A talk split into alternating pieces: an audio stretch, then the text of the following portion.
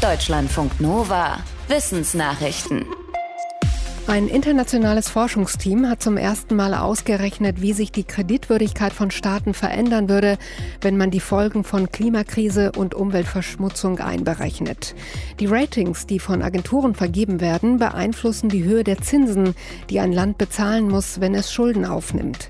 Für sechsundzwanzig ärmere und Schwellenländer, die besonders abhängig sind von ihren ökologischen Ressourcen, wurde jetzt das erste klimaintelligente Kreditrating erstellt. Das Ergebnis? Die Hälfte der Staaten müsste teils deutlich herabgestuft werden und deshalb Milliarden an zusätzlichen Zinsen bezahlen. Sechs Länder, darunter Pakistan und Madagaskar, stünden dadurch kurz vor dem Bankrott. Die Forschenden fordern, dass die Ratingagenturen mit einberechnen, welche Folgen die Umweltzerstörung für die Wirtschaft hat, um zu einer realistischen Einschätzung zu kommen. Gleichzeitig sollten Länder, die ihre Ressourcen schützen, bessere Kredite bekommen.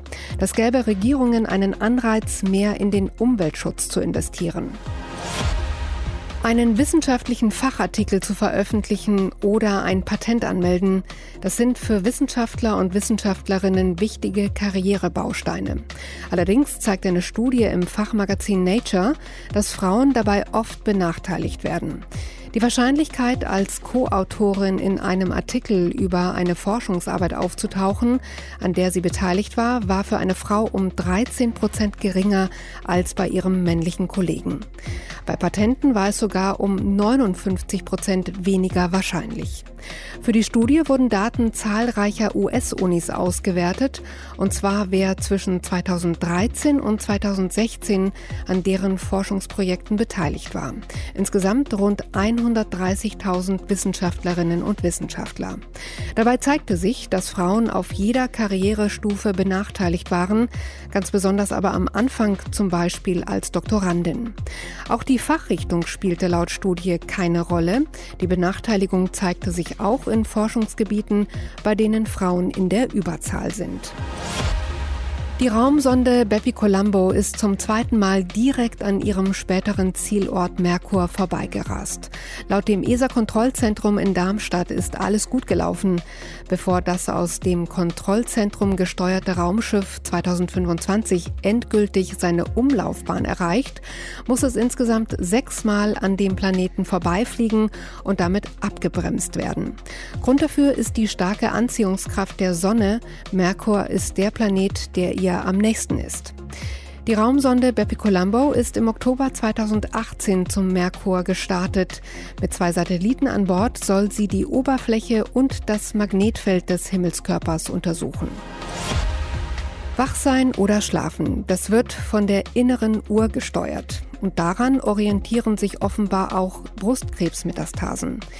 Sie sind laut einem Forschungsteam unter Leitung der E T H Zürich besonders aktiv, wenn Betroffene schlafen. Das Team hat in einer kleinen Studie Blutproben von dreißig Brustkrebspatientinnen untersucht, einmal vormittags und einmal nachts. Es zeigte sich, dass die meisten Krebszellen, nämlich rund achtundsiebzig Prozent, nachts zirkulieren. Diese Krebszellen haben sich vom Primärtumor abgesondert und gelangen über das Blut zu anderen Organen und Geweben. Dort kann sich dann ebenfalls ein Tumor bilden. Weitere Studien an Mäusen legen nahe, dass die höhere Aktivität im Schlaf mit bestimmten Hormonen zusammenhängt, die die innere Uhr steuern. Dabei geht es nicht um die Tageszeit, sondern um die übliche Zeit der Ruhephase. Bei Menschen ist die in der Regel nachts, bei den nachtaktiven Mäusen zirkulierten die meisten Krebszellen tagsüber. Die Ergebnisse könnten helfen, Therapien gezielter einzusetzen, neue zu entwickeln und Krebs besser zu überwachen. Welche Love Language sprichst du? Das ist gerade eine beliebte Frage, zum Beispiel in Zeitschriften und Ratgebern. Es geht darum, wie man in einer Beziehung am liebsten seine Liebe zeigt. Neben Worten zum Beispiel durch Berührungen oder indem man etwas für den Partner oder die Partnerin tut. Das Konzept ist ziemlich populär, aber wissenschaftlich noch relativ unerforscht. Ein Team unter Leitung der Uni Warschau hat jetzt rund hundert heterosexuelle Paare dazu befragt, wie sich die Love Languages auf die Zufriedenheit in der Beziehung auswirken. Ergebnis?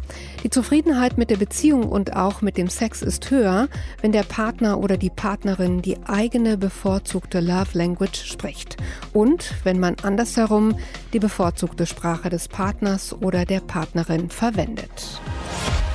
Braun, braun und braun. Man könnte sagen, Nachtfalter sehen ziemlich langweilig aus. Das ist aber nur eine Frage der Sichtweise, sagt ein Forschungsteam der Uni Lund in Schweden. Denn unter dem richtigen Licht fangen die Schmetterlinge an, in verschiedenen Farben zu leuchten und zu schillern. Die Forschenden haben mehr als achtzig Schmetterlinge aus sechsundzwanzig Arten mit einer speziellen Technik fotografiert. Dabei wurden auch Wellenlängen des Lichts erfasst, die für das menschliche Auge unsichtbar sind, wie der Infrarotbereich. Unter diesem Licht entdeckten die Forschenden, dass verschiedene Arten auch verschiedene Muster haben. Die Fototechnik könnte in Zukunft also helfen, vorbeifliegende Nachtfalter zu identifizieren und die Forschung zu erleichtern. Bis jetzt sind diese Arten noch relativ unerforscht. Dass die Nachtfalter bei Tageslicht so langweilig aussehen, könnte übrigens zu ihrem Schutz sein, denn so sind sie auch für Fressfeinde nicht so interessant. Deutschlandfunk Nova.